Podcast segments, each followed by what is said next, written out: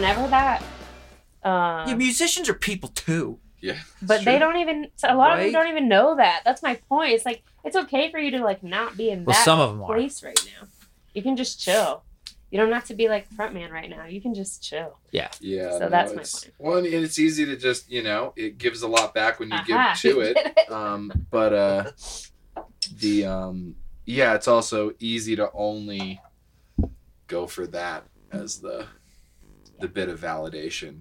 Well, that's know? that's definitely this show is like the thought is music people or people connected to the music community, Mhm. but we don't have to talk about music. Yeah, yeah, to- right, right, I- In fact, I kind of like when people like will unwind a little and just shoot the shit. I mean, that's the whole Yeah, premise. I mean, Is you want to feel like you're in a room with this person yeah, yeah, and me yeah. because it's my fucking show. And I get in Charlotte, I guess here I sometimes. guess. So I guess. I guess sometimes. And um but you want I mean that's the point. I want, you, I want you to feel like you're in a room with us, with this group right now, just hanging out, just talking some shit. And I think that that's definitely that's definitely my aim. There's a lot of good local like Denver podcasts that already do the very formulated Yeah, yeah, yeah, yeah. interview like question 1, 100%. question 2, Yeah. You know, let's play a game now, you know. Well, it's like who knows? You may have a guest where you're like, "Shit, I really do have eight questions. I gotta just like, you know, it's like there, there's a time and a place for it too, which is always cool. yeah, it's for sure. not like there's rules against it. Yeah, yeah. It's just not like the main point. Yeah. Right. There's no there's no bits though. Well, actually, okay. Now the one bit that we that we said, which we didn't do for Connors, but that's because I know you already. Well, I know Oh. sort. I know you more so, but like the one bit with with Charlotte inviting people in is I want her to. So you could do it right now. Like introduce me to this beautiful human that we're talking to that loves you so much that you know take time out of their very very busy lives That's my fucking homie to right come there. fucking hang. Mathis did it. Yes, okay, this is Will Trask. He is a drummer for pretty much every band you've ever seen live.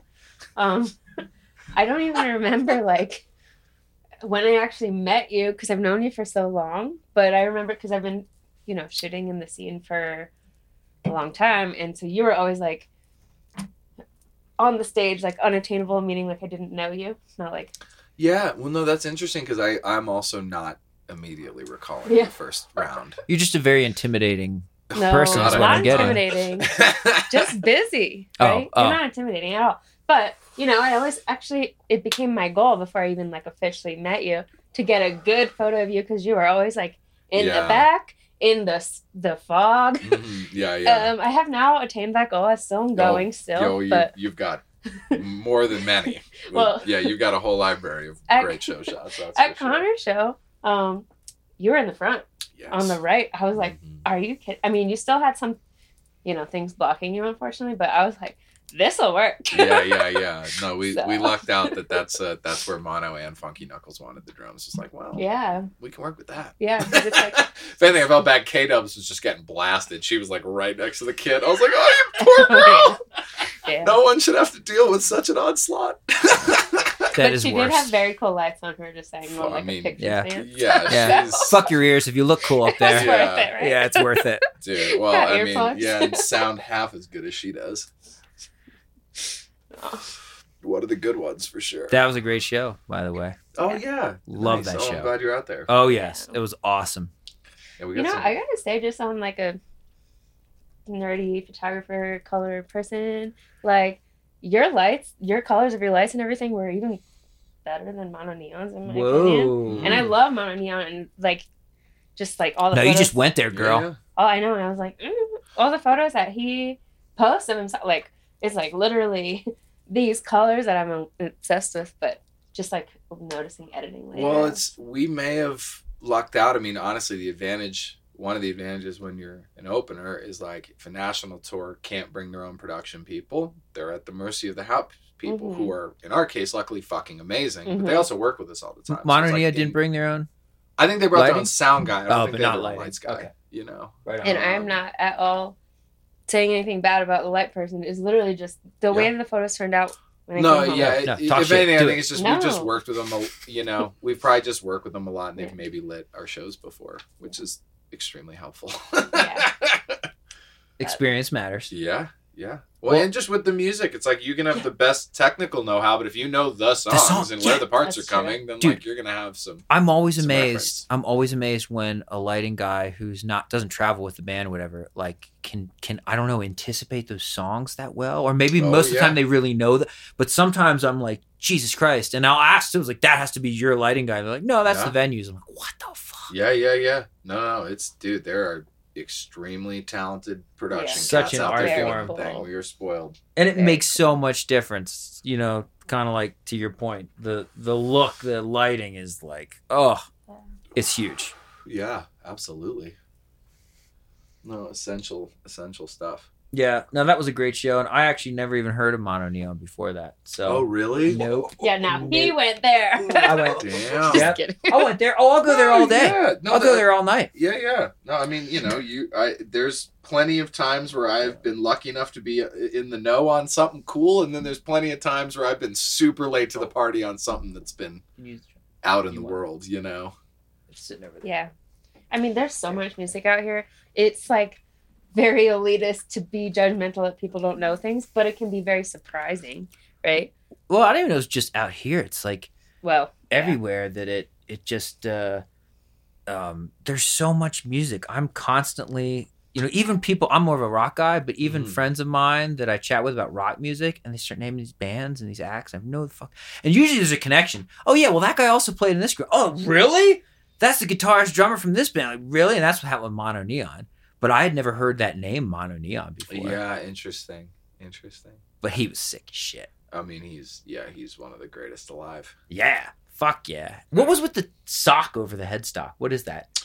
That's just a part of his shtick, man. I mean, since he uh since he started performing under that name, I mean, he basically just had custom made clothes. Mhm. Uh, you know, and there's been different phases of it. Like if you look, you know, originally it was like kind of crazy, baggy. I don't quite know what to call the style of pants they were. They had like big cargo pockets and they almost Yeah. looked Yeah. like wind resistant or pants. whatever. And then he had The MC Hammer pants. hoodies, eh, but it all says MonoNeon like all fucking over it. So I, Jacobs? I, I don't know at exactly what point he decided to fully commit, but Yeah. he's you know He has a look. yeah yeah the the persona has been like alive and flourishing for quite some time. It's and, really and some cool. of that stuff, I mean, the wild colors, the like you're saying, the, well, JNCO's look like a skater pants, but the big baggy pants, that all makes sense. But the sock over the, I was like, it's like, does he, he's like, he has like a condom hanging off his headstock there? And I thought for sure to be sound. I'm like, is that to this mute? photo I've saved. Is that to mute my some strings or So something? good. I think it would in theory. Yeah, You know? because I've done the thing, you know, um, when I'm tracking guitar sometimes, especially if I'm doing tapping, I've done that thing of like wrapping my sock around kind of like the first fret Yeah yeah to be a mute so you don't hear the open string. yeah. But I didn't know if that's what it was because in his case, I mean, he had like a giant neon sock, like half flopping off the top of the No. I mean yeah yeah. If, it, if it's if it's For fucking reference. if it's on your strings Yeah. that much, it's definitely as much function as fashion. Yeah. Probably right. That- I, ne- I never seen somebody put it over the whole headstock like yeah that. yeah yeah. I don't even remember. Like, did he tune? How would you tune? I mean, I guess you could still yeah yeah yeah. reach in there and do I it. think he has holes in the sock. He has holding this Yeah, I- yeah, yeah. Like the the knobs are still. Accessible. So yeah, we had a promo video that came out from that Mm-hmm. where like Seth had it stop on like it was like ding and it was like MonoNeon sock. Yeah, Mm. And and you could see the you could see the pegs are tuning coming out. pegs were still. sticking out. Oh, So, yeah. interesting. I think he cut holes for the tuning pegs. Or he just wore them out. so much that he wore holes into them, Maybe. and then Yeah. that's he was like, "All right, now it's time. To put it on the It's bass." it's uh, without further forensic evidence. we It will never possibly know. You know what you could do? You just go over and you could just smell his bass, just sniff his headstock, Yeah. and you'd be like, "Oh man, that's some funky. That's a funky neon foot on this." dude. Yeah, he's the baddest, no doubt about it. So, what's is his band also like? Very famous people, or Uh, not I wouldn't say very famous, but definitely like um, a bunch of them have you know toured with other artists, and uh, a couple of his bandmates from Ghost Note are in the band Oh, as okay. well. Mono's um, and so- to like Prince, really. Yeah, Yeah, Prince, yeah, Prince's yeah, bass was- player. Anybody just like me that didn't know MonoNeon, Prince's bass player. Yeah, and and and for whatever it's worth, too, it was it was he was one of the they were like forming a new band right before he passed away, so he had done some uh some sessions at Paisley and shit, but uh, they hadn't really done like a full tour or anything like that, you know. And so Oh, he's just at the very end. He was. yeah, yeah. But they were Oh. working out new shit. It wasn't like uh, you know, like I was lucky enough. I actually got to see Prince twice in one day. Wow. Um, but it and it was with most of his guys from like his early 2000s uh, band when he was touring the musicology albums, like John Blackwell on drums, Yeah. uh, Rhonda Smith on bass, Mike Scott on guitar. He, Mike might not have been in the band that year, but um, the, uh, you know, it was very much. It was. It, it was. He was still doing a lot of his like the stylings of like his early 2000s Yeah. show. What he's known for. Kind of yeah, popular. yeah.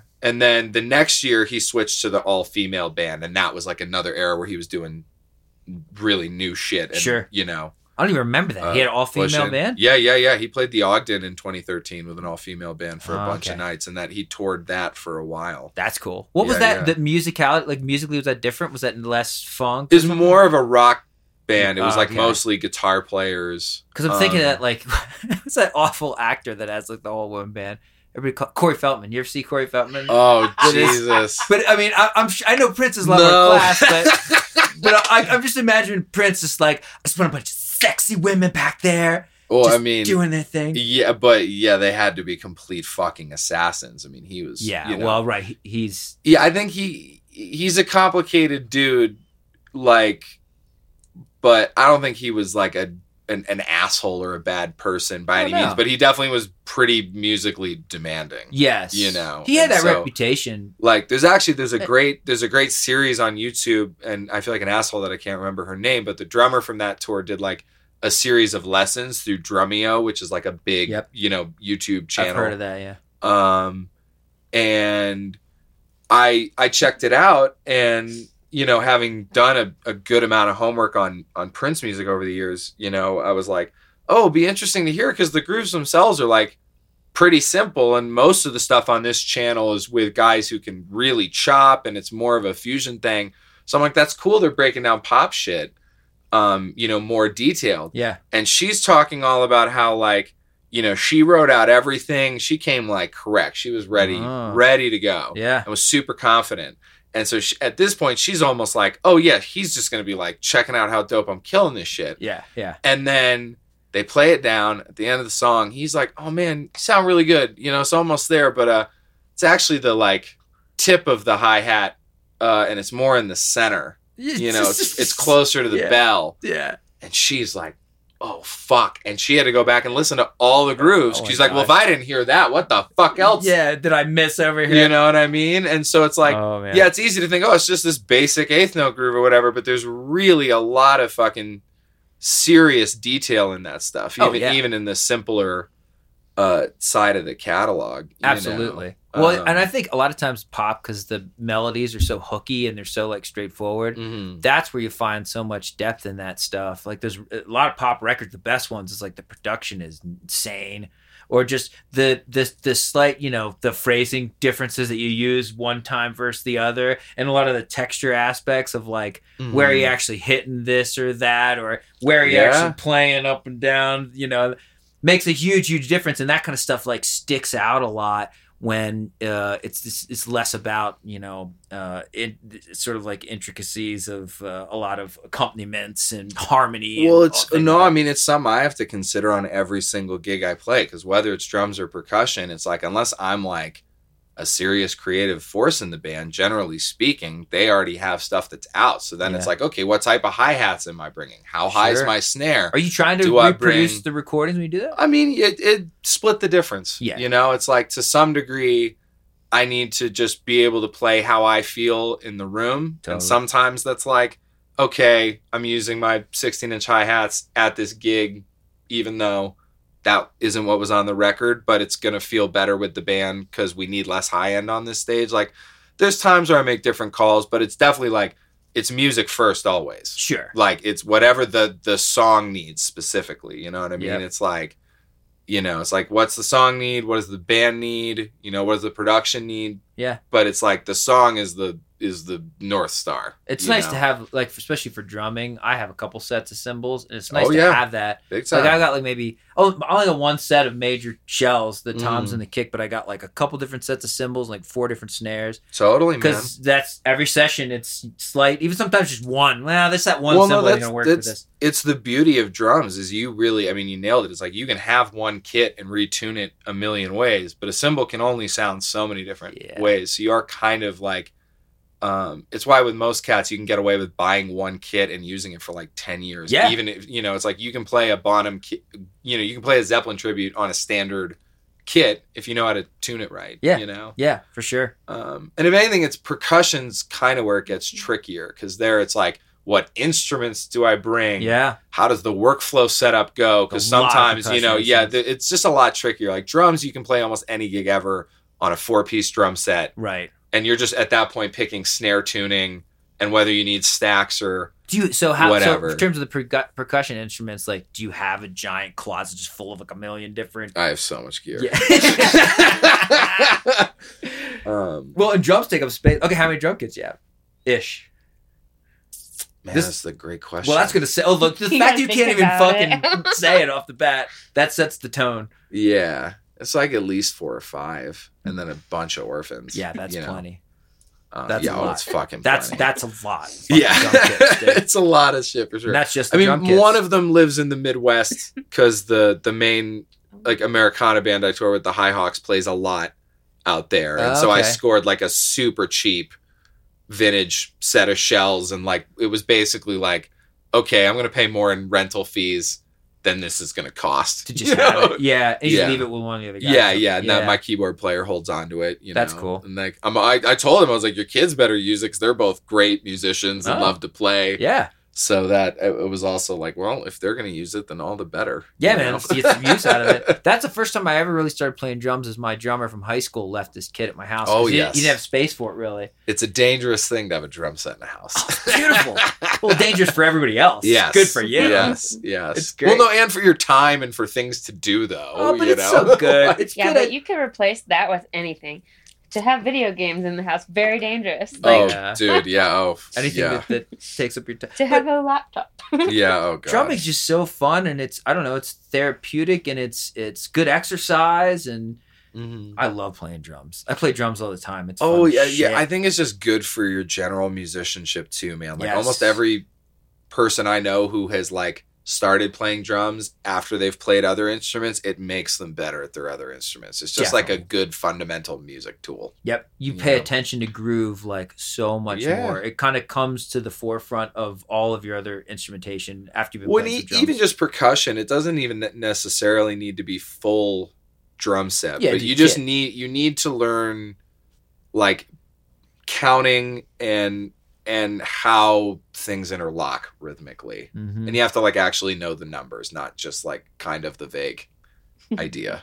right know? right You're basically Oh. telling everyone the numbers. Yeah, but but that's the thing. Everyone has percussion parts like that in the uh friggin' Rob Eaton Jr., my bandmate in uh in the other brothers, the the guitar player who plays the Dickey Betts parts, me and him will like crack each other up because I play percussion in that band, and so I'll play like big bell timbale stuff and a lot of the vamps because that's what Quinones would do, and that's kind of where I can keep up with the drums and, and get the jams really big. yeah but me yeah. and he'll go for the exact same rhythmic pattern that I go for with my big cowbell part, like ninety percent of the time. yeah And it's because you know he's done a lot of homework and he knows a bunch of that stuff, and he has an incredible pocket. But I'll have to be like, damn it, I got to change. He beat me to it. yeah like the damn guitar player stole the cool cowbell part. Yeah. Uh-huh.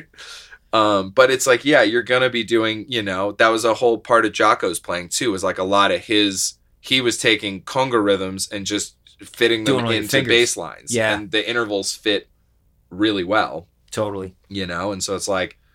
Yeah, you're going to be using all that stuff regardless of whether you're in the brass or, you know, playing guitar or playing keyboards. Cause, yeah, I mean, especially keys, it's like you're doing everything. You're, you know, Oh, the yeah. patty washy stuff and the hyper percussion stuff. Yeah, you got the know? bass and the tr- you're doing like like you know that's what I remember somebody saying why piano's so cool because you know you got treble, bass, it's melodic, it's it's harmonic, and then it's also percussive. Yeah. Kind of runs the whole gamut.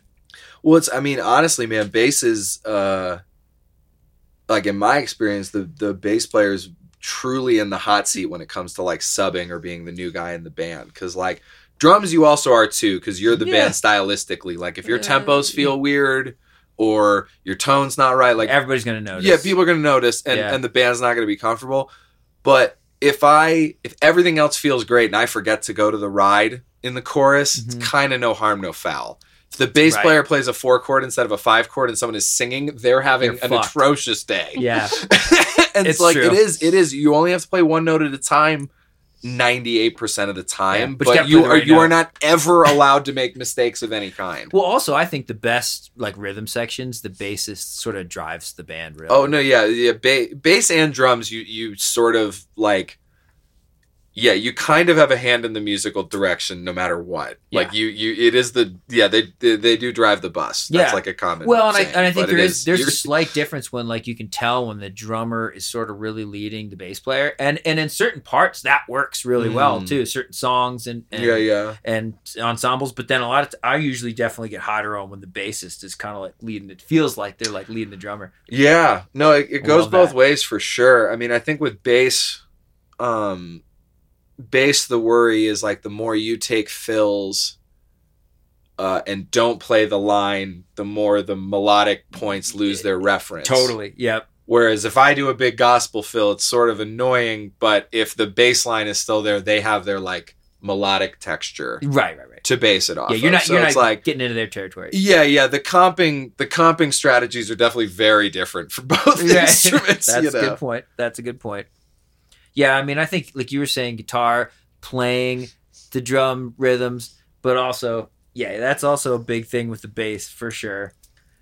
It's like the upper registers or the lower registers, and you know what what part of the rhythm are they trying to like Yeah. get on top. oh, yeah, yeah. And then when they lock in together is a beautiful thing too. But you can't always have the bass and the drums like hitting. You can't have the bass hitting like every single kick and snare hit. It's Yeah, oh man. And I mean that there's um a lot of times it's about the ones you're not hitting and like which ones you're you're missing or it's like you're covering it with ghost notes. But yeah, it's it's easy to over syncopate for sure. Yeah, for sure, definitely. I think Um, that's the thing I always tend to do as a bass player because I'm not very good at bass. That's Mhm. always like a hard thing for me to do is fill in the bass stuff, and I just end up over syncopating way too much. Yeah, yeah. Because I love this drum part that I've programmed or played or something, and all I know how to do is like follow the guitar chords and hit every hit that I hit on Well, the and, what is your what is your principal instrument? mostly guitar. Nice. Very Yeah. cool. I mean, I started off as a singer. I think I'm still more primarily a singer. That's I have the best Mhm. like range technique singing for sure. I'm not that great of a guitarist, but I play a lot of guitar at Yeah, this point, yeah. Yeah. where it's just fun. It's it's. Oh yeah, yeah. Well, I was saying that lately, last couple years, I'm playing a lot of drums, Awesome. um, because I felt like I got to a point with guitar where, you know, to get to the next uh, echelon, which I still am working on, it's just I'm in a, I'm in a middle ground there where I just kind of like running in circles a little bit. But drums, when I started playing drums again, like maybe four years ago now, I was so out of practice that is so fun because I start building up my yeah, chops. yeah, yeah, yeah. Every practice, I could like do a little more, yeah, totally. so it gets exciting. totally, man. That's incredible. It gets a lot of energy out for sure. I usually just listen to music and Mhm. play. I mean, Yeah. do you ever fu- you do you just like jam around on drums too, or do you um listen to like click track or play along to other records? Have you ever done that? Oh, I mean, yeah, yeah. I mean, I was literally doing that today. Um, you know, Yeah. uh, if like, yeah, I mean, for learning music, it's invaluable. If you have recordings you can play to, yeah, to learn it. uh, it, yeah. But do you ever just put on like a like one of your favorite records and just Oh play yeah, to yeah, yeah, Oh, tons. Just you know, I mean, yeah, like uh, I would say less so when I started touring, more on an account of like whether it's charting or playing homework takes up like an Yeah. insane amount of my time, and so it's like my off. You know, it's like, yeah, if anything, I'm more likely to just be like, I'll be in the middle of a practice section, and right before I take a break, I'll be like, you know what, man, it's it's been a minute since I've, you know, since I gave another crack at actual proof or whatever. Like, let's Yeah. let's get after it Yeah, for a minute, you know. that's cool. Um, but then you know, you still, um, you know, you also still have to practice a good amount. I mean, that's the other thing is like, um, yeah, I mean, it's like it, when when you have to help other people create music and you're not composing everything yourself, you need as broad a skill set Yeah. as possible to be of service to people. And so it's Yeah. also like I still have to do a good amount of like, okay, play rudiments to this BPM, you Right. know, learn new conga patterns. Yeah, and that's what I was wondering if Um, you if you got to a spot where you're just kind of like, but, but no, you're saying pretty much you do have to go back and like work on rudiments. Yeah, no, no, no. I'm to still just a yeah. click track kind no, of thing. big time. It's still still going to work on fundamentals yeah. for sure. When you play live, do you have a click in your ear? You play Oh, with with certain bands. Yeah, With It Connor, I do actually. Yeah, yeah. Um, yeah, any band where there's like delays and and that sort of thing, it can help a lot. Uh, but it also can be annoying when it's like ninety percent of the time I do it, I have to like run it off my phone and listen to a monitor, and that's definitely like Oh, yeah, that's Not- the best. Whereas like other times, like when when I play with Sunsquabi, you know, they have tons of backing tracks and play to a click. Yeah. But Kev has that handled in spades, and it's on like a separate channel. channel, Yeah, and so it's synced up. really worked into the workflow where it's Yeah. just like butter. Yeah, that's totally doable these days. Or you know, I don't know if you've ever seen um, the like the watch. I think maybe you can get an app for your watch that it just vibrates to the BPM. Oh yeah, yeah, yeah. I have heard about that. Yeah, I, When I use the the live BPM app when I don't play to a click like that, I try and use that at most, unless unless my what is that? um, it's a it's an app that just oh, it uh, listens and yeah. oh displays your Yeah, BPM. it just displays the BPM number. Ah. Yeah, so you yeah. can just look to see it like, am I Mhm. am I pushing? Am I sliding? No, and I even use it on sessions sometimes. I'll just like put it up just, you know, because I, I can hear it, but like just in case. Yeah. It's like, oh yeah, shit, there you go. Fuck yeah, man. Well, it's like It's a having a good good point of reference. It's like having a tuner, you know. Yes. I mean, I could tune by ear, and if you play me E on the P, I could tune it. But like, fuck that, man. It's easy. I just look at the lights. oh yeah, well, yeah, no, it's I, I mean, yeah, to me function's just so important. It's like if you can tune and spare the audience, just fucking do, Do it. it, yeah. And like it's true. um you know and there's also something to be said for like lots of bands i play with like absolute you know like i don't think high hawks would ever play to a click live Like, you know Right. we do our studio stuff to it but i don't Okay.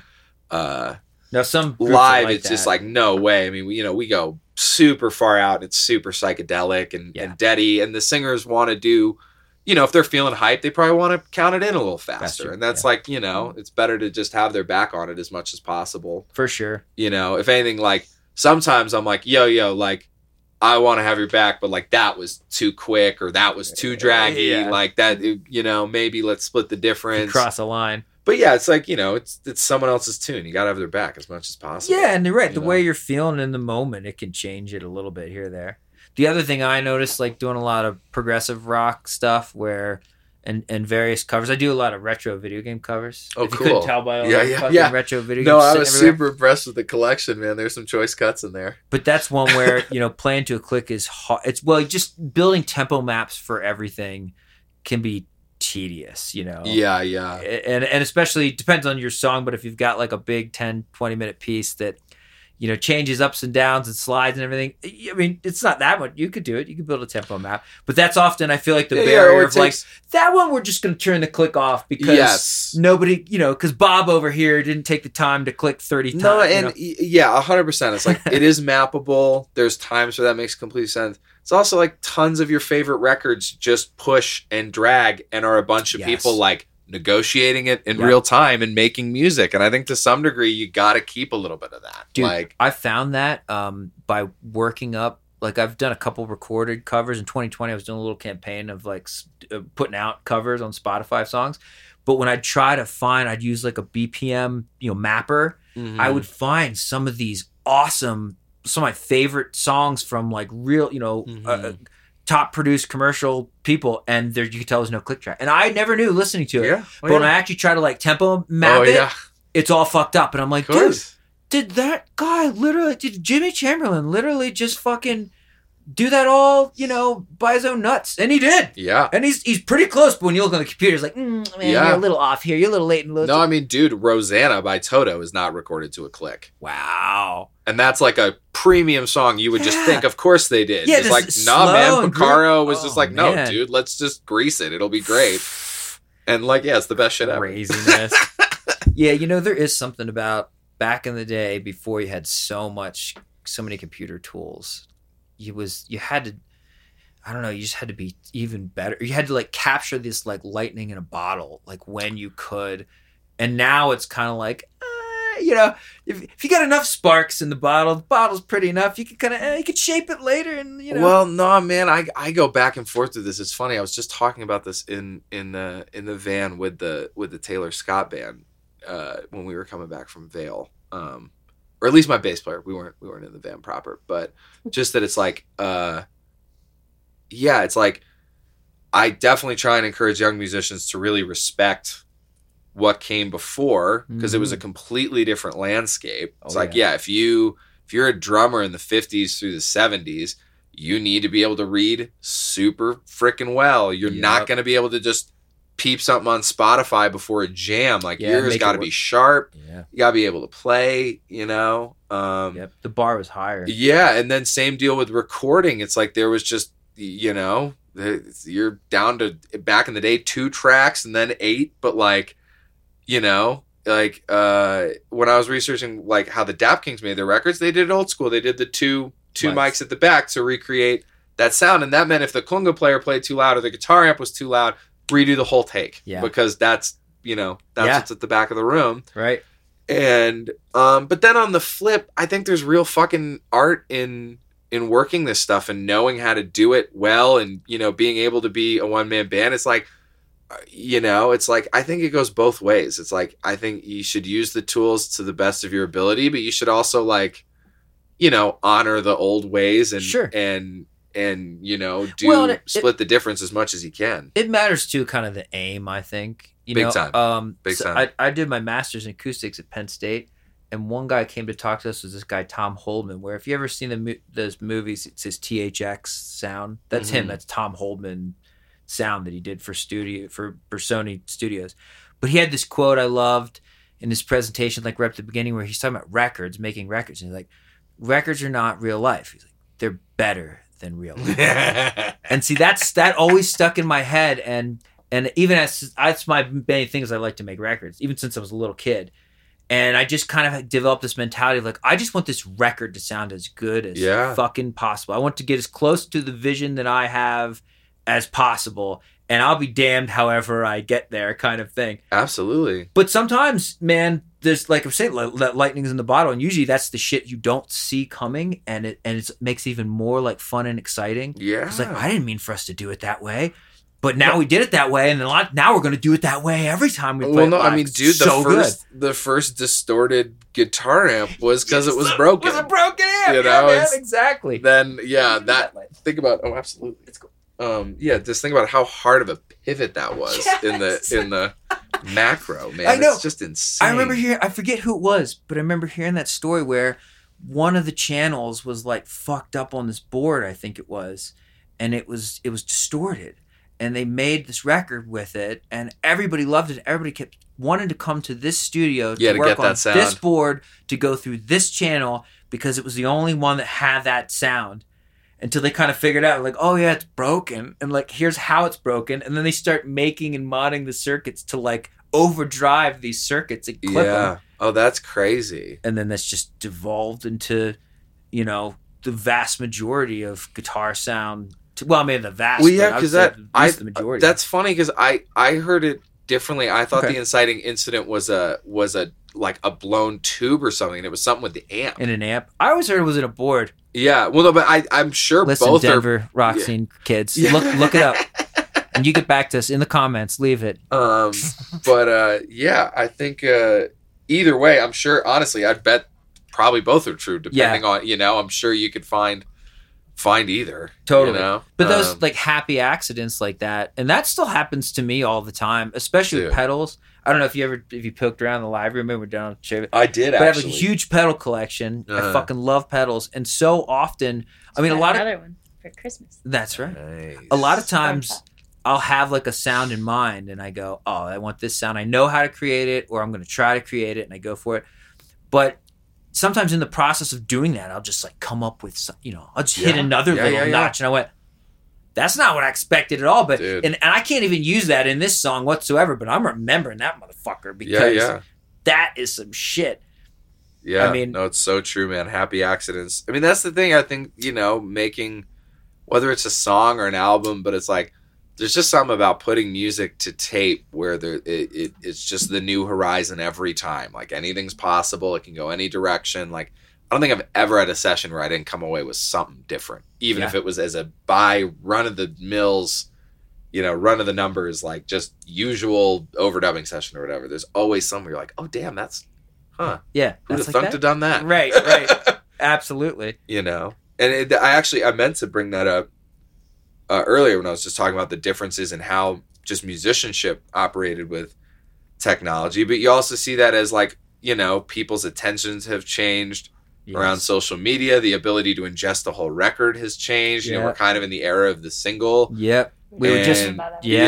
Yeah. Connor was saying, yeah, dude Connor's saying that my band Masuji. That's what Tom keeps saying is like we're we're all gravitating towards the. And I like records for sure. I have Yeah, the yeah. but No. that's not the way it's going. Yeah, I mean, uh, you know, it's like anything. I think if I think at the end of the day, you got to do what you're passionate about within reason. Like obviously, Yeah. if if the if the market demands are just absolutely not happening, then you got to figure something out. But generally speaking, it's like okay, you sell less records because it's niche, but your fans are obsessed with you or whatever. It's like maybe that's worth pursuing. Maybe that's like a long term relationship that's beneficial or you know or it's like or you know you try the single thing and you actually find success and maybe it's like oh damn i you know i had a perspective change on this who Yeah. knows and that's like i was gonna say just you know i i always try and encourage people to try and have the same mentality about both it's like yes you know there uh you should be able to make a great record and like learn that process but i you know don't dismiss new ways or things out of out of uh you know elitism or whatever Yeah. because it's you know that it's going to change whether you like it or not to a certain degree and That's I think, true. i think it's better generally speaking to like embrace it and see where it goes That's and then right. if it's it's just not happening then you can always just like bail and go back Yeah. you know go back to square one But yeah, you definitely want to have at least an open mind about Yeah. something that you are, you know, is your craft. Let's say, like Yeah. you want to. no it's massively important You're right. Having that, having this sort of attitude, um, you know, whether you want to call it like a dismissive, elitist, whatever, but it's purist is maybe the word yeah I'm yeah looking yeah for. yep yep Well, Unless, it's it's, Yeah. it's like a fear of change, I think. yeah oh yeah because and just like in the photography world, I won't name who said this, but I remember this one photographer was like, "There's new photographers with their little fractal filter things. Like yeah no of course that's just not, you know, that's not a professional photographer. Well, I love my fractal, as Yeah. you may know. yeah And then guess what? Like two months later, I saw him using them too because he just was honestly justifying why he didn't use it yeah because people do like it of it, course. it doesn't have to be your thing. But the other thing with like releasing the singles, which we also just talked about with Connor, I think you can still release, you can still have an album and release singles as Oh, you yeah, go, yeah, and then yeah. once it's done, there's your album. Now you have the best of both worlds. well it's, slow. yeah and i mean i think that's where people have been struggling to to find the difference because i think if you really talk to purists they're like no Yeah. back in the day you made Yeah. dark side of the moon you didn't give a, fl- a Yeah. fuck about the single situation i mean Yeah. thriller's kind of the exception there because seven of the fucking tracks were singles into and it was the the album but yeah, um, but that's definitely the exception. yeah but a lot of times it, it kind of was either or you either were making a batch of singles and hoping it was a coherent record or you were making a Yeah. super dope record with like A very single. little and so yeah i think it is it's an art it's a combo of art and science of making an album where there's a bunch of palatable and good singles and that it's like a coherent album on its own terms but Sure. it's like that battleground's tough man i mean Yeah. you know you're you know it's like any it's like anything it's like you're on a razor's edge of being the shitty version of the thing you know Right, right.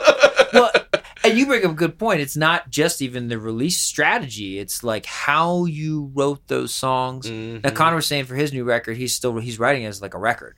Oh yeah They're yeah just going to release it single by single. That's so what I meant. so that have that cohesion. No, but to, but to your point, I mean, if you're if you're writing stuff with the idea of like this is our next single, this is our next single, this is our next single, you could bundle them together at the end, but they might not. You know, they'll be more like that seven singles that Yeah. we just tried to market. no it, you know it's like yeah or at that point you're just doing it as like a collection Yeah, uh, right, you know right. but it's like yeah there's it's the best of. Yeah, there's, there's just hmm. different anthology. attention that goes into making a record. It's like you are trying to cover a certain amount of space and intentionality. You know, it's like yeah, the the the whole recipe matters. Right. You know. the release strategy to me i always thought was a little similar to like you know the Netflix kind of like full drop versus the syndicated. Like every Yeah. week you get a new episode. Yeah, yeah, yeah. You know, every week you get a new episode, and that's kind of nice because you're always excited for that one. Uh huh. but then the one and it's over, and you're like, damn it, that's it. What the fuck? Yeah. And Netflix dropped the whole season. You're like, oh, thank you, Netflix, Yeah. for doing Yeah, that yeah. for me. Except then you start binging the whole season, and halfway through you kind of get now like you're in the same spot fatigue, way. and you're like, ah, shit. Uh, I, I gotta listen to Well, that first song again. Again, it's it's it's uh it's I I do have sympathy for them in that regard because it's hard to know. I mean, a they're at the mercy of whether or not it's just straight up good, and I would argue if it's good, you're just gonna plow through it. yeah, because true. I love me some good fucking TV. I'm a huge nerd, but uh, well, an um, album too, man. If every track is no, good, but there are there are plowing through shows where the week to week experience of waiting for the cliffhanger and speculating is really important. And if you drop that, you you don't. It's not as good. But then there's definitely other shows where it's like there's no week to week appeal, man. I need to binge this to like keep the tie. And so it's like I do feel for them where it's tough to make that calls. And I've seen I've seen good shows get bad reps from the the wrong call being made. Where it's like, man, if this had been split up, there's a little bit of hype. I think I think this could have had some legs, and then this like had this been a binge model, I think it really would have grabbed some attention. You for know? sure.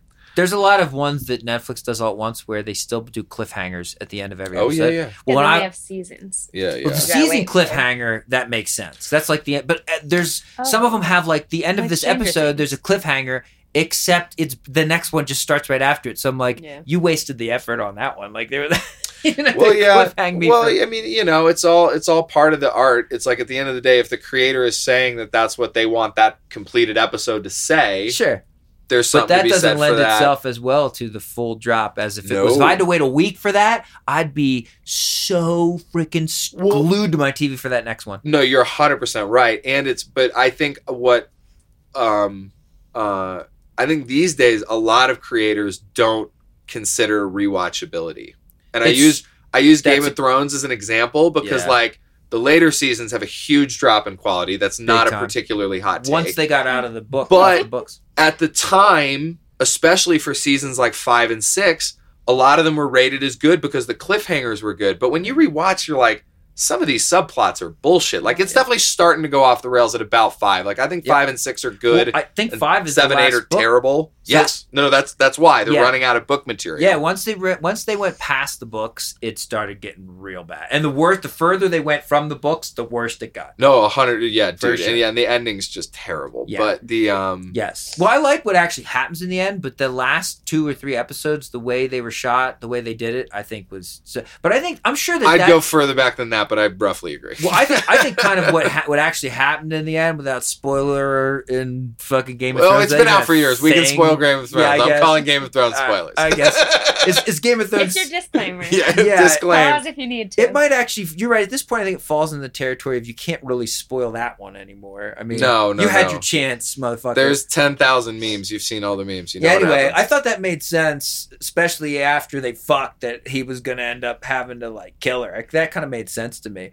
But I think the way that they did it was just so bad. You were supposed to. I don't know the way. I feel like the way you were supposed to feel at the end of that, they just didn't do right. It didn't. well, no, lead it- you- well, yeah, yeah. Oh, it didn't lead you up to that point. You didn't. You didn't feel sympathy for people you're supposed to. You didn't feel like animosity for. You know, you you weren't. well, but that's what I'm saying. These guys were looking at an early finish line, and if they really wanted to end at that spot, if they wanted to have Daenerys be crazy enough to light up a city, yeah. they needed like two more seasons to Yes. build that up. That was That's not a probably- one yeah, season. that's a good point. That wasn't a truncated season or arc. yeah, right. And I mean, I don't even it's just more time, but you needed to like actually push that arc more. Like they, no, big time. Yeah, well, no, I they rushed the whole thing. It's like once they're at halfway through six, the pace is. I definitely nuts. did not believe she was that crazy, and I think that was probably what what Martin was going for when he like told them this is my ultimate idea for the end is that she's probably supposed to build up to some crazy ass Yeah, yeah, villain, yeah. and it's like yeah, you didn't believe that at all. No, she was. Yeah, she needed to get red wedding like three more times to do that. you know what I mean? Like, it's, Did you watch Game of Thrones? Or we just no, you this guys actually spoiled it for me, but you know. what? Why did you say something? You're No, I don't care. All I wasn't really about to honestly that's invest all that time. But Yeah, what I was thinking of the whole time is that there are so many people that watched Game of Thrones, and I watched like season one and two, and I loved it. But there are so many people that watched Game of Thrones that even though they're like, "Oh, it stopped being good after season five and six, are still gonna watch it till the end. So what do they care? They're gonna make the same like money either way. Well, no, well, no, they care because they've they've gotten several contracts shipped, but never put anything to film. Like those guys are done. Oh, they, Oh. yeah, they destroyed their careers okay. over it. Well, thanks for answering Yeah. that. Yeah. No, no, no, no. It, it's it's fascinating to review in the Yeah. review, and and that's why I'm talking about it because I think, you know, that's what I think happened. I think they rushed it, and I don't Yeah. think they they were carried longer than they should have been because the cliffhangers were really good, and because each week. The week to week experience Worked of watching it was still really fun. Yeah. But even though it was like the people who really were into the books and shit were like, yo, this is becoming a parody of itself. What Yeah. the hell's going on? Right. Um, and it's like, yeah, it- you know, what you put to tape matters in a Mhm. big way. And it's true of records too. Like, you know, you, it has to have legs and hold up over time. Yep. And that's like, it's tough stuff to consider. And that, uh, um, yeah, you see that with a lot of shows. I think, I think because of the binge model, it's incentivized to like, how do we get the most buzz? But it doesn't always hold up on the The rewatch. longevity, yeah. Like, Wow. ironically, uh, Gimmicky, but doesn't have hold the test of time. no, I mean it's Yeah. this is another TV example as opposed to a music example. But I finally, after 25 years or however long, was like, I'm gonna watch The Wire. I've heard it's like the best show Yeah. ever. Oh, I like The Wire. It's the shit, Yeah. and I'm like, why do shows today suck Yeah, so okay. bad? Like, I thought wow, they on The Wire, and I was like, dude, No. The Wire's good, man. no, they came so fucking correct. It's been Yeah. such a privilege. It's like, Yeah. wow, they just really like The Wire. the writers care, the photographers care, the actors care. It's like, yeah, just a like It just unreal. well and done. and it at the time didn't get a bunch of awards, right. didn't have super high viewership, but the tape don't lie. It holds the fuck up because a ton of care was put into it. Yeah. You know? it's true. It was great. I like Breaking Bad too. Oh, it's yeah, Bre- so good. Breaking Bad So was good. another really I good still haven't one. seen Better Call Saul, which I've heard was epic. Me neither. Um, Me neither. I don't know. but- The spin-offs are never that good. no, that one, like that it, one's Oh, is it? Better Call Saul is being hailed as as good, if not better. It's what? like arguably uh, I, I, I haven't seen it but it's being uh, rated as like one of the best prequels ever made Oh, Yeah. shit. yeah Okay. yeah haven't no i'll give i'll give credit where it's due that yeah All right, all right. I have to check it out. i yeah that'll be an extremely hot take if i finally watch better call saul and i'm like yo that's bullshit yeah, all my don't friends like it. lie like, Okay, ah, part two. I was Yeah. thinking. Yeah. Um, but like, okay, so Stranger Things, right? That's Yeah. still coming out with episodes. Last but what one. they did Last season. was they did like half, Yeah, yeah. half, and then two released. yeah yeah And then you, if you watch that show, oh yeah i love they it they split it up in two as well because they know everyone's gonna watch it in a day, No, which that I was did. i would argue that was a pretty clever release strategy for that show Mhm. Because it's that like was- you get to binge it a little bit, and then you're Mhm. still hooked on like I'm totally gonna watch it. I have a timer set, you know. yeah Yeah, eke it out a little. For well i sure. mean i'll actually i'll bring it up since i was uh um watching uh since i'm on a star wars blanket uh my favorite star wars show that came out was called andor it's like the Yeah, best star wars shit since the I- original trilogy I've heard a couple people tell me. And watch it. that one really got fucked by its model. They released the first three episodes, which was smart. 'cause if they had just released the first one, people would have been like, "What is this?" Because it's super slow. Oh, It's basically like a, a very detailed spy thriller, but in Star Wars. And it was Okay. made by the guy who did the Bourne trilogy. But it's like Oh. I loved it over the other stuff. It was it's really nuanced and and put I've together, heard good things. but it's slow. And I think if they just dropped it Yeah. and people got through the first three episodes and then binged it, they would have been like, "That's the the other Star Wars. That's the Star Wars." yeah, right. By the way, they did do just one at a time. So yeah. So they did Yeah. three, Okay. and then they did one at a time. And honestly, I think I think if they hadn't done the three, it would have been a fully unsuccessful Yeah. thing because it is the first episode's really good on the rewatch, but on the first one, I was even like, "Wow, this is methodical and neat," but this is slow. And then by the third one, that it little section. become awesome. the, yeah, that like section of the arc pays off, and then you're like, "Oh, okay, they're they they know what they're doing." I've heard a lot about that one. Oh, I haven't it's watched so- any of the Star Wars shows. My my favorite of the films, I think, in the end, is Rogue One. Yeah, mine too. I love Rogue One. Yep. It, it's I think better than the original trilogy. That's probably my all time favorite Star Wars movie. Well, it's the, the other shows are fun, but they really have kind of gone for like a live action, like live action cartoon vibe. And I was I was sort of into mean, it. uh, like uh, uh, Mandalorian. Mandalorian. Yeah, right. yeah, yeah. It's pretty like cartoony and not super. Is that Script still? depth. They're Yeah, still still making going. episodes? Yeah. Yeah, I gotta say, I watched that show. I watched all of it. Mandalorian. Tom? Yeah. Yeah. And I don't know, not like my opinion matters that much, but I didn't really care that much until they got Grogu. He's so cute. oh yeah, so yeah. every time I'm like, ah, Oh, the mini Yoda. Yeah, Baby yeah. You love Yoda, so much Yeah, yeah. Grogu to be you know, proper. No, he. Yeah, I think he helped give the show a lot of A- a legs. hundred percent. And now they have so much merch for Baby Yeah, Yoda, yeah. and I want all of it. Yeah, no, well, I'm with that's it. not, they're I'm not pro all the Grogu. same, but. but yeah, that's what hooked me. They Yeah, I'm a huge the fan of the originals. When I was Yeah, a kid, they're I watched some that shit. And then ever. when episode one came out, oh, I mean, I guess I was old enough to, you know, when I went to the theater and watched it, and me and my friends walked out like, what the That's so funny. And then it kind of happened with episode two, and then episode three was just the silliest, dumbest of all. Oh my god, George Lucas was just so out of his. And then you know the, the later ones weren't as bad, but I think I you know was older now, and I could like. I was I knew more what I was in for. Like a Disney Disney owned them by now, and it was like yeah, you know what you're getting into, and it was still fun. It was like a fun little adventure. they movie. are, yeah. Those both of those three trilogies are kind of fascinating experience of, of uh, That's film, to films going it. horribly wrong. Oh Like- yeah, there you go. Knife. No, I mean, I honestly, I kind of love the prequels because I was of, I was like nine years old when the first one came out. I was the target Sure. audience, Sure. but then I was old enough when Attack of the Clones came out. I was like, I don't think those two people were in love. yeah, Like, you I don't- tell. like this is just weird and awkward and so it's like the the first three have an all the way through story that makes sense like the rise of palpatine and the fall of the republic and the jedi uh-huh. but they have no charisma Yeah. no likable characters Yep. and they're just awkward and strange and then the, They look the. The latter CGI three looks yeah oh it's so bizarre and then the latter three um i do think the fight scenes look good that would be the only prequel point i would give them Okay, but the uh um the sequels it's like they have all the style and the characters are fun but it's like There's as three movies they make no fucking sense yeah, the story isn't there. and Yeah, it's you're right. insane that they spent that Each- much money and we're like let's not make a plan Yeah. If you could have just put them all together, if you could take the best elements from the one and put it with the best from the other, you might have had another real trilogy yeah i that mean you know actually like had some legs.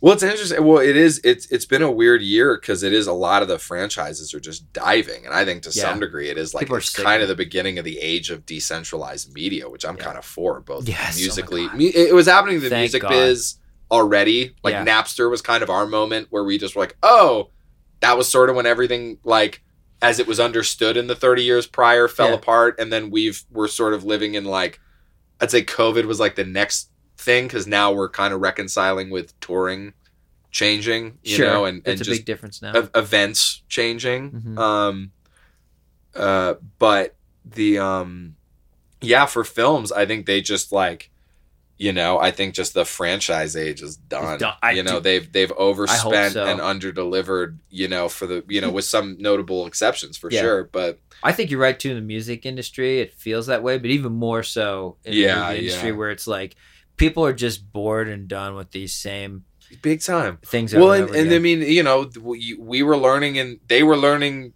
during the strike what we knew the whole time they were like we need real money for streaming and we're like hey moffuckers we've Yeah. been saying yeah, yeah. because like money to pay for streaming. like some of the marvel writers were literally saying that their residual checks were like as low as a couple hundred bucks and i'm like dude that's their version of making two and a half dollars off spotify streaming Yeah, Like, right. if right. you're writing for a franchise that is in that the Avengers is in and Yeah. you're pulling a couple hundred bucks off your Disney Plus royalties, that's that's shit. brutal. Well, you know, that- you know? I mean, I maybe this is the same for the streaming movie, but definitely for the streaming music.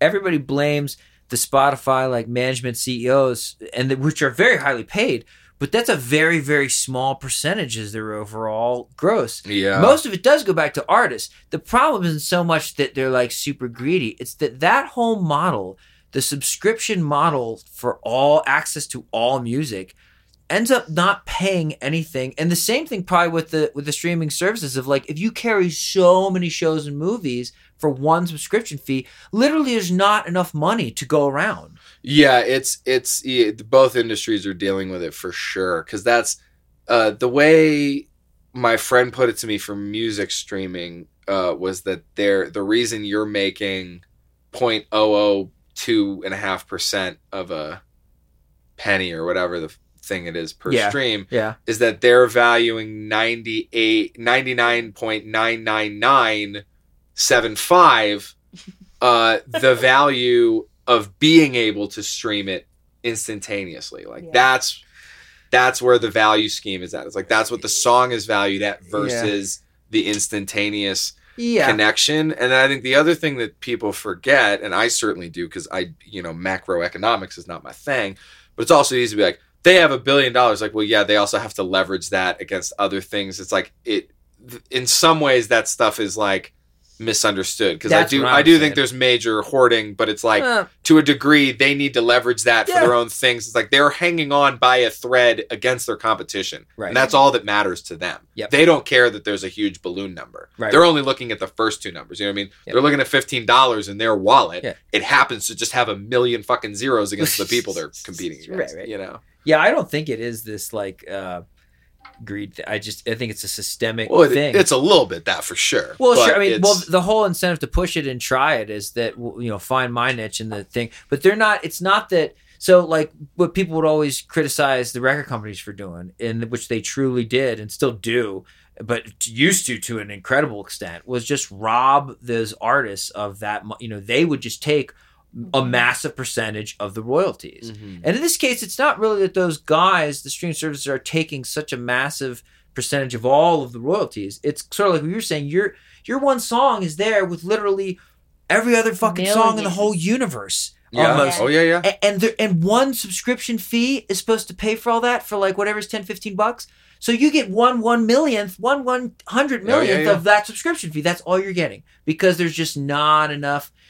When people used to pick and choose, and they chose with their dollar, and they would buy your art, Oh, yeah, buy time. your record, Big they'd Yeah, buy yeah, your ticket. That's where you could actually see where some of that value is coming back. So it's it's weird because then by the same token, right? We want access as a user. I love Spotify, man. No, I, dude, I So- you nailed. Oh god, you just nailed it so hard because I was literally about to say I'm also just so torn because as a contributor, I feel incredibly ripped off, and as a Yeah. customer, I feel incredibly I satisfied. know it's it's we have a complicated relationship. Well, no, and it's, it's honestly it's why none of the the movie streaming company companies will release their data. It's like they don't want people to know how little they're watching. It's the same with Yeah. cable. It's why all the estimations are so shady. It's like sure. because I don't even have cable, it's cable also anymore. different. It's like oh, I haven't had cable in years. I was gonna say most Jesus. people yeah. don't. Well, no, if you watch No, sports, people- that's your main reason. Most When- but I, cord. I'm kind of out of the loop on most of it. But the um, uh, yeah, Yeah, it's fuck like sports. there's also something to be said for like you'll watch something because it's the best thing on and then that show might have had good numbers because it was the best thing on at 3 p.m when you're at home and bored Right. but then like does anyone watch that show if you like i'm Had so much it? pickier with streaming like you Yeah. know i don't yeah, it's like uh, something that's only okay i gotta be in a really specific mood Yeah. You, well, you know know what's funny? I think there's all this wasted time, no matter what. With cable, it was sitting through these commercials, Uh, but now with streaming, it's fucking scrolling through Yeah. the stream. Yeah, you yeah. waste like half the. T- I've how many times I'm sure because everybody does this. Have you sat down and watched something and scrolled for so long, couldn't find something that you put it down when did something uh, like or Yeah, fell asleep yeah. or did something? Big well, time. you do that a lot. So I That's was true. telling Connor this. I'm like, all before, right, just fuck it now. I'm done. I don't want to scroll anymore. But I was telling Connor this before that, like, if I choose a show, I'm committed, even if I don't know if I like it or not. But I realize that part of that is because I don't want to go through that process again. I chose Yeah, yeah, this show, Yeah. And now uh-huh. I'm committed. Just unless put it I on, damn it. absolutely hate it. Yeah, which yeah. It takes a lot for me to absolutely hate it. yeah yeah Sometimes they're like, "Do you like this show?" I'm like, "I actually don't know yet." But I'm still watching it because I'm Yeah. loyal. It's better than scrolling. Yeah, that yeah too. Uh, Well, well, you know, no, and Cable honestly did that. sometimes you gotta give it a fair shake Yeah. that's true too. Cable did that when a commercial came on. You'd just be like, change the channel, and it'd Yeah. be like a fucking infomercial. Hey, or some Arnold. stu- yeah, it'd be like the Golden Girls. You're like, yeah, it's better than the toothpaste commercial. no it is dude i i Yeah. had Golden Girls wasn't that bad. explaining Golden to some is of my students that like how you would flip between channels like what do you mean Yeah. Dude, oh, what do you, you teach? Wait, you, no. I, I was for a second coming out of the pandemic i had like a Oh. day of lessons at a school but i don't teach super teaching often right drums now. or yeah yeah just Yeah. drums Also, what is your scar? That's not from I Zelda. needed, It is it? sure I is from needed to know that. Dude, is Yeah, that like it's Link to the Past? sure is Oh my it's god. the entire What do you need Dude, that for Christmas? I mean, that's like one yeah of Chris, crystal got this for me as like sure. one of her first presents for me yeah she fucking nailed it Crystal is I knew she was a amazing. keeper. Still got it. yeah Wait, there wait, you go Mike, do you need that for Christmas? What's that? That scarf? Mm-hmm. Oh, I don't know. I'm not much of a scarf guy. I don't know if I could pull that off. Dude, look at You those could pull it off. The Yeah. reason she likes it is because the the colors are really pretty. Yeah. No, Yeah, I mean, me- I mostly wear. I don't wear super colors tons too. I mostly wear black for whatever. Oh yeah? Yeah. Oh, I don't know. You Yeah, yeah. well, okay. You guess your pants and shoes were black. It's Oh, like- dude, yeah. I only You already own gray shirt. pants. Yeah. All right. Fair enough. I feel so bad when I play with Isaac. He like really likes to color coordinate the bands, and I'm like, I literally only own black pants. I don't know what to tell you. Yeah. Then you, then you then you blend in, and then whatever colors Yeah. they use. Actually, I had that with Black Connor too works. when we when we opened for Thumpath, uh, Thumpasaurus, which I think you were shooting. We Okay. did uh, we everyone picked a color, and I called black. So I was like the only clothes I had, I was like, and then oh, someone else in the band had the same issue. And I went back and I had one pair of green Carhartts. And I was like, okay, I guess I can be mm, You green. gotta be green. Like that does work. And so I was like, is. okay, man, I'll pick a different color because I do have one other color I can pick. Yeah. That's funny. That actually made sense because you had like that screen with the green It behind was you. epic. Yeah, yeah, yeah. But really, that was hard shoot, honestly. Yeah, yeah, yeah. Because you guys didn't have lights; you just had the screen. The projection. Well, no, but that was cool that they hooked us up with something because Yeah. originally it was just supposed to be dark, but then the guy was like, "Hey, man, we can actually leave it on if you want to put something on." And then Connor was like Mario playthroughs, and they were like Yeah. done, so then we had Oh, like yeah. cool video game backgrounds. oh, I spinning the whole saw time. the Yeah, photos yeah. from that. Yeah. Well, I sent you. I, was, I sent him like a play-by-play, actually probably of your head I from remember. Oh, behind Oh, yeah, you. yeah, 'cause yeah. I was like, look at this real quick, and Yeah. then I gotta go downstairs. No, it's so awesome. Yeah, it was Mario Kart, yeah. right? Well, I think it was a mix. I think Oh. there was some was like some mix. old Yeah. school Super Mario and some like kart, and it was That's like awesome. yeah, I think it was just like a YouTube playlist shot up on the projector or something. That's but it was great. Fuck yeah. Yeah, it was a good pick too. We're definitely super pro Nintendo in that band, at least me and Connor. yeah. Yeah. You ever think of playing some Nintendo songs? No, not at that gig. We were just playing our stuff. No, But that- have you ever thought about doing it if you're Nintendo? Oh fan? yeah, I mean we we've uh, Throw in a little Mario too. No, we actually we used to jam a lot on the Mario Kart 64 theme song, Which uh, uh, just at sound checks. Uh, The opening? yeah. Yeah. yeah, yeah, just that one. Yep. Um, it's like a cool odd meter jam, but we never Yeah. like played it at a show. We just would sound check with it a bunch. that shit is very hard to play. Like I was saying, I've done these game covers and like much, much like Dude. doing a King Crimson or Yes song or something like that. Change on a dime, like here, yeah, there, yeah. Oh, dude, yeah. It's a it's weird whole little accents all over the fucking place. But it's fun, especially the old games. I really love the feel and the sound of like playing them on live instruments. is cool. Oh, it's so cool, man. Yeah, it's a, it's a yeah, it's fun to translate the medium for sure. So, Link to the Past is your favorite one. No, truth be told, uh, Ocarina of Time is my game. Oh, That's come that's my on! game. That one was good, but Link to the oh, Past come forever. on now, dude. I mean, well, I get it. I I definitely, you know, I think You get you get that it's better. no. I get no, I get I get that it would probably hold the same place in someone's heart, but I Yeah. think like Ocarina of Time is like a hand coded 3D game. I mean, it just is a it's a perfect piece of art. in my opinion. Nothing. No, when that came out, there was nothing else like that. Yeah, yeah. Sure. And What Zelda's done that a couple times. I just was spoiled. Like 64 was my first system. So like the Yeah. first four games I played were like Star Fox, which was also great. Which is also Zelda, great. Yep. and shit. Mario what was the last one? Um, yes. Yeah. And then and then uh, Diddy Kong Racing shortly after that, and then Yep. you know the rest Mario of the Kart. yeah. Yeah. tons of kart and Smash I know. Brothers. 64 is funny. I remember in, when it came out and I had it, and I, I remember feeling like ah, I don't think it's it's gonna live up to be like one of the, and it turns out it's kind of one of the best ones. Yeah, ever. I mean the controller sucks, but that that's the weirdest thing is that fucking that controller. it, it, it, I was spoiled because if if it's the only one you've ever held, you don't even think about why there's another thing. You just play the game, and then you feel great on it, and then it was like the stupidest. because I remember playing a. PlayStation and being like, I don't like these games, but this controller makes like a thousand times more better. sense. What the hell? well, then way later for the Wii, they issued that like super. It was almost like a Super Nintendo controller, but with the analog pads oh yeah, yeah. Uh-huh. And I'd play some like 64 games on that on Yeah, the virtual nice. console. And be like, wow, this is like way fucking better. yeah, yeah. That's hilarious. yeah. I like the out. GameCube controllers too. I still Yeah. use those for like a The, lot new, of my the Switch, Switch ones, the Pro controllers Yep. are fine. They're Yeah, they're great. cool. Yeah. It's hilarious how that goes. Yeah, well, it's funny because we did on uh on Connor's last album.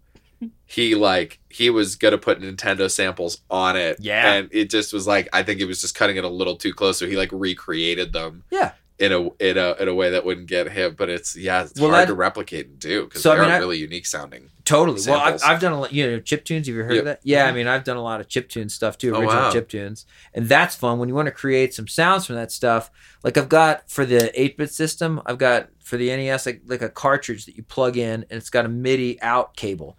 And so you can just plug that into any MIDI keyboard and plug the cart into the Nintendo. And then out of the sound and video from the Nintendo, you can it'll play it'll play the sound chip. That's so cool. And then the other big one that's really popular that I have uh, for Game Boy is called LSDJ, and it's a special cart you plug in the Game Boy, and that's like a, a sequencer tracker. So you can go in there and pr- you know program in noise channels for the psh, for the like drums and all your triangle waves and square Mm. waves and all the slides and bends and arcs Crazy, and stuff. man. And you just Wow. you program it all on the Game Boy, and then typically you know you play it out of that and just record it, and then Yeah, yeah, that's your yeah. record Wow. you make it on the Game Boy. You should see it. I'll show you. I got some video. It's pretty cool. If I can't hit it with a drumstick, I don't trust it. That just broke my brain. But I'm That's saying- so- incredible. Well, they make like plugins and sound packs. I've seen them um, that mimic old video game chips. But that's what I always tell people is like you also can get just legit Yeah. hardware. That, Well, and that there's always someone who's looking for the real thing, Yeah. you know. Yeah. That's like, yeah, Ty, my BMA Tyler Adams will he will do literally anything he can possibly do to play a B three on a gig, like no matter yeah, what. he's You gonna know, fit it in there. I mean, it's a sound, Yeah, fuck That's- yeah, you know, and he can one man it. He's got a dolly, so I'm like, well, yep. If you good can bring you, it, mate. you can sw- you can bring it. You can swing Yeah. it. Fucking yeah, make yeah. it happen. No, he's yeah, he is one of the most efficient cats I've ever worked with. That's cool. That's cool.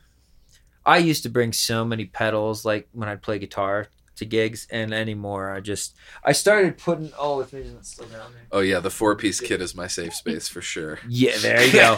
well, so what I did because I still want to have a lot of like I want to at least in my brain have the a lot of options.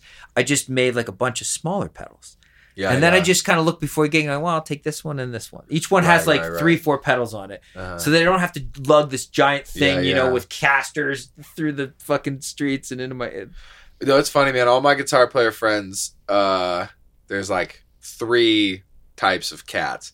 There's like the the tour rig, and Yeah. that's got you know a preamp, and like Yeah. Kate and Tyler's bandmate, the John T, is like that. His John T rig It's got is like a whole rack that they It's come the with. goddamn Millennium Falcon. It's yeah, unbelievable. Right. The command center. Yeah. But but then he also like has a much smaller, stripped down Appaloosa gig rig, you know, because he does a lot of both. He does like hard John T touring, and then he's working, you know, working a good amount too. But the, uh um, I feel like it's either your tour rig or a lot of guys swear by the like, just rent me a good tube amp, and the pedal board is exactly. Uh, you know, forty-eight pounds, including the case, so they can fly with it, and that's Right. like their every single. It's slightly annoying for their normal gigs, but that's just their rig Yep. or it's like, nah, it all fits in my mono bag and I'll make it work. And I got Yeah. like an overdrive pedal and a tuner. Right. You're right. You know? there is there's like the super minimalist like there's there's a pedal or two thrown in this duffel bag with some cables. Uh, and like can i just can i plug into the board? And then there's like people you're right lugging around this like the tube amps and all this shit. Well modelers is the big thing too. I mean and that's i think even there there's a whole branch of that if people show up and like i have you an Axe-Fx yeah. and you're like, yeah, but it's that's all. It's just sitting there. It's just like Yeah. an axe effect. Just sit. And then other people will go like, yeah, I have Axe-Fx, and they have like the controller board and all the shit, and like a whole rack full of stuff and everything. I wish I could remember what the brand is uh, for both of them. But I mean, yeah, Magic Beans are currently ampless. Like Duffy and Scott have pedal board rigs that just Yeah. sound insane. Yeah, And they, like the new stuff sounds really at, good. at the show, I was like, "Oh man, this sounds really good." But then when I was like in the hotel room and hearing the recording, I was like, "Motherfucker!" Like, Yeah. I really can't talk shit anymore. Yeah. like that does not sound like an emulator at all. It sounds like he's like murdering it through a tube amp. right. Well, You there, know? see, there's a lot of advantages doing that. Not just the size, weight, power thing, but when you run straight into the mains out of like a preamp or out of a you know, mo- directly out of the modeler's preamp. When you listen to the recording, I mean, that's exactly what that's designed to do. Like that thing's emulating a room and a mic and all that stuff. So when you listen off the board, it's like, ah. Yeah, yeah. Now, when you take that signal that's designed like that and then pump it through some mains in a room, sometimes you feel a little like, yeah, yeah, oh, yeah. it's good. It's not. Uh-huh. It doesn't quite sound like there's like Yeah, an old yeah. tube amp over there, but like it's Uh-huh. pretty good. But then, when, like you said, you listen to the recordings, you'll be like, "Holy shit! I feel like I'm standing in front of this amp." Yeah, seriously. because it was modeled to do that. Yeah, no, it's crazy, man. Yeah, I mean, that- it's all That technology's gone. Because when I was a kid, the multi effects pedals suck shit. Oh yeah, They were awful. oh yeah, yeah. They were trash. Well, yeah, I mean, it, it was almost yeah, it's like almost a beginner thing to even just fuck around with having effects versus Yep. even being gig functional. Yep. you know. For That's a sure. good point. 'cause They're toys. People are so like addicted to the effects. Yeah. Um, oh yeah. And they're like, what else can I do different rather than like just being learning the actual thing? Which I think you could say the same for like photography filters. Big time. It's really oh, important absolutely. to like get good. But speaking of Caton and photography filters, yeah. fastest profile photo now. Oh, that's my much. boy. Oh, Use your photo God. for Yeah, with God, love fractal. Oh, with the fractal thing. effect. Yeah. So I'm just pull that up. I mean, No, that's an well, optical it's- effect. It yeah, and, and and you're hundred percent right that the the mentalities are translatable. I mean, it's the exact same approach and concept. You know, it's like Yeah. hard skills in the craft versus new technology and balancing that. But also, nobody's saying we should only be using the effects Oh, and the yeah. fractals and whatever all the time. It's just a really cool thing to do. But if that was everything, it wouldn't be cool anymore. You still need like life. Yeah, well, Real you know, life. I'm Yeah, j- a little bit of both. I, I'm all for anyone who's got really high standards for the things, Yeah. you know. But then there's also a point where sometimes I'm like, are you holding things to a high standard, or are you projecting insecurity? Like, which is happening right now? Right. Exactly. Like, let's, uh, because like Yep. I, I tend to be, you know, and especially, you know, when I was younger, I had tougher opinions about music or bands, or like, oh, this isn't good or this is good, and then like. I think most people are like, Yeah, of course. And, and the more you work with different things, it's like, uh, you know, you're just like, no, these are just completely different art forms. And like, yeah, when I was in my early 20s, I'd be much more likely to be like, no, no, no, man, country's cool, but the funk and fusion shit is just more killing because it's like harder to play and doper. And that just is what it is versus like, no, they're just totally different art forms. And Yeah. if you're bitching at one, that's incredible. And th- they're apples and oranges. You just can't. yeah. It's the Yeah. wrong scaling usually, by every metric. And usually like, that's just unhelpful. if, if there's something like really good in in a song or in a style or any you know in some music it's there's you know there's something there and i think a lot of times when i've made the mistake of saying like country music sucks is i'm not looking at the right things i'm No, like always. I'm like oh the- literally. you know, there's chords there's not enough chords in it or i don't like the progression or i don't like this or that or i even i don't like the texture thing and it's like yeah but this song listen to what this song is about Yeah. you know Oh, for yeah, how yeah. about that sometimes a song that could be even recorded poorly maybe even played poorly but it's an important song that's Yeah. about something important Dude, can be awesome as Agreed. fuck so nailed it. di- you, well, and when you're young you don't you don't see that stuff Yeah, well, and it's just hard to quantify it factor. You're like, Yeah. yeah, the tuning's a little off, and they're sort of out of time with each other, and they note- almost don't know what they're doing. Yeah. But it's incredible, But it's and it's like an irreplaceable part But of the music magic. history, you know. And it's like, how do you how do you scale that? And Yeah. so that's like it's more of a wisdom versus intelligence thing. I think you think Yeah. you get a little that's a older, good way to say it yeah. try some things out you you just kind of know you know and yeah you just got to let go sometimes it's it's art it's it's what's in between the cracks that's important you Mhm. know it's like Mhm. it's like i'm getting god i'm i would just love it if i never had to like genre identify a band ever again. Oh again my god. yeah just was like no just book my band and it's just gonna be dope yeah and Yeah. here's like six bands we listened to when we wrote this shit that's a good way to do it you know Well- but like People like us. yeah, just, just like yeah, hard, like firm genre boundaries. Like you obviously want to make sure you preserve the history as it happened and not Yeah. get it mixed up or nothing. But there is something to be said for like if you're doing a band and you're not playing other people's music, it's like yeah, figuring out your own sound is yeah. your amalgamation of those things. You're this right. much. This much blues via this much, you know, early '70s funk via some Fela Yeah. shit. Boom, what whatever. makes it know? unique. Yeah, there's I line I say a lot of times, especially like I'm just meeting somebody and, and I say that I play. And they'll be like, well, "Oh, what kind of music do you play?" And I always go, "Good music." Yeah, That's my. I Oh, think I, I stole that from somebody. I heard it Yeah, one yeah. time and I loved it. I was like, "Fuck yeah!" yeah. Because you're right. I mean, if you if you're making something original, hopefully it isn't quite label Well, and then, worthy. and now at this Capable. point, I have bands I love and hate in every single genre. Mhm. yeah, And it's yeah. no longer there's Yeah. genres I don't like. Right. It's more It's like the there's band. things in everyone I like Yeah. and things in everyone. And I But I also have a lot like. of artists where some of these songs or albums I think suck, and then some of them are great, and that will totally blow my Yeah. mind.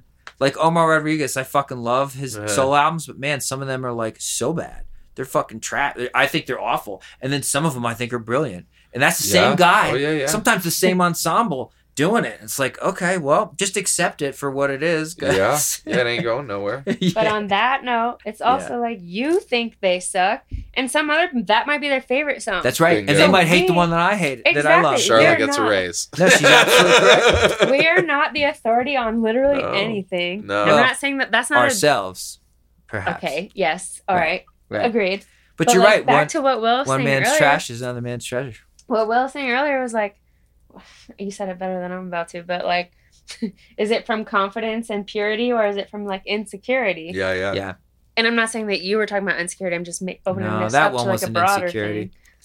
What about Omar? Omar, no, I, and it's stuff. It's like just I don't know. Um, what do they call that when it's just like noise, noises and stuff, or um, Instrument. Well, so, uh, no, no, no. There's field sound kind of Mm. things, and, and and weird inconsistencies with his record, where he has like a really great, well put together song, and then the next song is just a bunch of very atonal, bizarre things happening. So it's not necessarily an insecurity in that respect. It's like, what the hell are you doing, man? You know. Yeah, hundred percent, dude. But hey, and then I remember uh, he put out one record called Despair, which is literally all just sounds like weird backwards noise, the whole record front to back. And he put it out on vinyl. And this is when I was living in New York. I go down the village, I see it, and I go, "Oh, it's a new one, my Rodriguez record!" I Yeah, paid yeah, yeah. twenty dollars for it. Take it home, I'm playing it. And Pete, you met my old roommate Pete. He's listening. We're listening to it, and I'm like, dude, I'm like, Omar's my favorite guy, but this record is fucking. This is nothing, but just uh, this is really not fun to listen to. And he goes, in his one comment I loved, he goes, "Well, at least you had the balls to put it out there, man." Yeah. I was like, "Okay." They were like, "Now turn, now turn off, dude. Get that shit off." Yeah, yeah. like, oh, That's okay. so funny. Yeah. Well, no, that there's something to be said for that too, man. Because I've had I've had cats, uh, you know, beat up on their old stuff or whatever, and it's like, no, man, it's also like a little piece of time, and like yeah, I've had stuff that I put out. I'm like, oh man, I could have done it better now, or oh man, I wish we'd caught Mm-hmm. that thing. But then it's like, no, that's someone's favorite song or Yeah. whatever. I've had that. I- You know, I've had people be like, no, oh man, that like like one. that's my jam, and I'm like, oh well, Yeah. Damn. You're right. It's a moment. in like time, you know, right? like as you know, your your raise was like just you nailed it. It's like it's someone's shit, Yeah. Yeah. and that it's better to just like leave it out there, you know, and you'll learn and get better from it. And if anything, like yeah, they're cool little artifacts. Right. Fuck Plus yeah. the people that enjoy it have totally different standards than we Yeah. do. Oh, dude. I mean, I've had songs from like some of my favorite bands from when I was quite young. And I love those songs, almost like a guilty pleasure now. But they Mm. got me through some hard times. I listen Yeah. on repeat. I'm crying. You know, yeah, getting all the so out. important. And those bands would be like, "Oh, those, those we don't play those anymore." You know. But Those it's like those are my songs. That Yeah, doesn't yeah. mean I don't know what I'm doing or that they didn't. But also, even with my old photos, I'm like, we don't talk about those days. But Yeah. other people are like, that's still my profile. No, yeah, Yeah. well, you know, you Yeah. captured like you captured someone's moment Yeah. of like you know, because that's the other thing you don't know about concerts. Maybe it's someone who gets to go to shows all the time. Maybe they live and breathe it. Maybe they're in the crew. They want to check out the new album. Maybe that's like one of three shows they actually get to go to a year. And when they look back at that, they're like looking back when they're engaged with their partner or whatever. They're like, "Oh shit, that was like we really bonded over that. That we both liked that band. I Yeah. got to see him Yeah. in a cool little club. Like yeah, it's so easy to take Sure. for granted what we consider normal. It's Yeah. so true. So easy. That's a good point. like, you know, and that it's important to weigh all that because I used to get like, if I thought I did bad and someone was like, "Oh man, you guys played so good, you really took me there," I'd like, I try not to, but I'd You're like, almost say some sometimes me?" like, "Oh Yeah. man, no, I was kind of on the struggle bus." everybody but, does that. You're like, "Oh yeah, we were a little um, sloppy tonight." but I'll try and keep it more in that vein of like, no, I was struggling to get it together, but I had a blast. yeah, Versus being like, oh no, no, man, uh, yeah, we, it just wasn't happening, but I Yeah. appreciate Don't it. Like, invalidate. no, no, them. don't color their experience at all. Yeah, Right? At all. Yeah. Because it's like, like you said, if it's their favorite song ever and they had a shitty week and it came up at the perfect time yeah, in the set, it's like Yeah. that's where that's where all the magic happens, you know. And you can't create that for them. That's the like exchange. Is like you're just developing the relationship slowly over time, and everyone's got their own relationship with the art, and it, it means something different you to you and something different to them, and that's like you know you're Yeah. cradling that a little bit. That's the truth. Is like people ask, "What does this song mean?" Which I love to know what the Mm. actual song means to the Yeah, person yeah. that wrote it. But to the people that listen to it, they all have their own stories Yeah. too, and What does that's it mean so to you? cool. Well, Yeah. I yeah, I think it's the mark of a good song if it's Yeah. both hyper personal, personal and universal. Right. If like anyone can insert themselves in it, but you also had something dead ass in mind, and you're not spelling it out in such clear terms well, remember we that were, it can only be you. when we were in Florida, there was that one thing that was talking about art. We read that quote and it was like, "Art shouldn't be this, it should be this," and and I Oh. was saying what I, I which I got from Alex Grey. He wrote this. You know, Alex Grey did. Oh, yeah. Flor- He wrote this book, The Mission of Art, and he has this Yeah. phrase that they love where he's saying like the best art is like a mirror. It should be a mirror. Oh, big time. And so when the listener listens to this song, yeah, it could be about something. Maybe you this is what you made it about, but they it means something new to them. They see a part of themselves in it. And it's like as an artist, sort of taking in your community culture, whatever you have, and like showing it back to them, like reflecting it back in a way. It's always what grabs people in the biggest way. Yeah, no, When they can identify with it, it means something to them, yep, regardless of what the fuck it meant to you, how well you Yeah. thought you did. They, Oh, yeah. you know, it hits them in a certain way. dude. Yeah, you're 100 percent on it, dude. Do you want the quote? Yeah, give us the quote, Yeah. and then we better. The principles of true art is not to portray, but to evoke. And that's when you're. Oh, that like, was the quote we read. no, not evoke, reflect. Reflect. But it's Yeah. like the same. Similar, Yeah, yeah. Yeah. similar. Well, whether you evoke was or at, like, a- reflect. Dada restaurant that we went to, so it was like all Dadaism. Yeah, um, yeah. Wow, But yeah, anyway. that's awesome. yeah, that's a story for another time. Well, this, we did some nice art philosophy Yeah. there. Yeah. You know, and we started this going like we usually don't talk much about music on this podcast if it comes up. this whole fucking episode was not about music. It was all it was all you And nuances, though. I think Oh, there and a was little bit of lot Zelda. No, we definitely. And once I saw that you were a nerd, I And was like, I will go in if he talks about TV or video games or any of that. Oh, shit. that's right. And. Game of I was Thrones. Yeah, yeah. a We in your ran the gamut. the whole time. Yeah, that's We ran the So I'm gamut. glad you Yeah, yeah. No, you know. Dude, thanks so much for doing it. Oh, thanks, thanks for for coming having over me, and y'all. hanging This out. is- Exactly my kind of hang. Yeah, that's it. Well, I like I throw jams and stuff too. You should come over sometime. I would love to, Bring man. Crystal Let too. Yeah, yeah, and uh, yeah. You want to pitch anything? This you got a couple weeks out, but like anything you have coming up in the new year, you want to pitch? Yeah. pitch it up, baby. No, oh, that's people to awesome. Um, the next few weeks are crazy. Uh, I'm flying to Alaska tomorrow Whoa. to uh to play with the High Hawks on the first and the second up at the Sitzmark in Girdwood, uh, which is like one of my main touring bands with old Vinnie Herman and Mhm. Tim Carbone and Chad Staehly and Brian Adams and Adam Greuel. It's a great, great bunch. Damn. Uh, and then um, we have an album coming out early next year, and the Colorado dates are booked in February, um, the uh, 14th through the 18th, I believe. Uh, little Boulder, little Fort Collins, little Denver, Little Valentine's little Frisco. um, but then I'm also playing with Juno What uh, Nice. on the 8th with uh, Joey Porter's band, which is Wait, fucking awesome. I Yeah. love those dudes and that music. And then, um, December 8th. yeah. Um, Very nice. and then I have yeah, and then uh Taylor Scott band's at Ophelia's on the 21st with Casey Russell, holiday holiday vibe, and then Gold Leader, uh my funk band that I I co-lead with a bunch of my crew is uh is doing the Lariat in Buena Vista on the 29th and then we're playing with Circles Around the Sun and Adam Deitch Quartet December 30th Wow. at Cervantes doing the Saturday New Year's Wow. um, and so that's awesome. And we're uh, uh, we're working on a new album right now uh, that we're probably about halfway through. There's still a ways to go, but it's it's also my first time uh, producing a record, um, Oh, which is super cool. exciting. I'm co-producing it with Luba, Oh fuck yeah, um, that's exciting. and yeah, so that you're a busy man. yeah, I it's told you, you play it's- with every band you've ever seen. Yeah. yeah, there's a lot. The, I, I was trying to be strategic, but those are definitely the ones where if anyone's listening, please come out and Yeah. support. We have like really unique and cool, cool nights planned. You know, Sure. We should go to so um, you know, support original artists as much as you possibly can. We're really trying. Fuck yeah. Fuck yeah. And I put all the links and all the things in the, in Yeah. the metadata for Oh it. man, Dude, Well, thank you thanks guys so much for joining. having Yeah. me. Absolute pleasure, Yeah, it was awesome. dude. So fun. Damn straight. Yeah, I really wasn't sure what to expect, whether it was going to be like interview or or just like hang. But that was like It's just an all absolute fucking happening.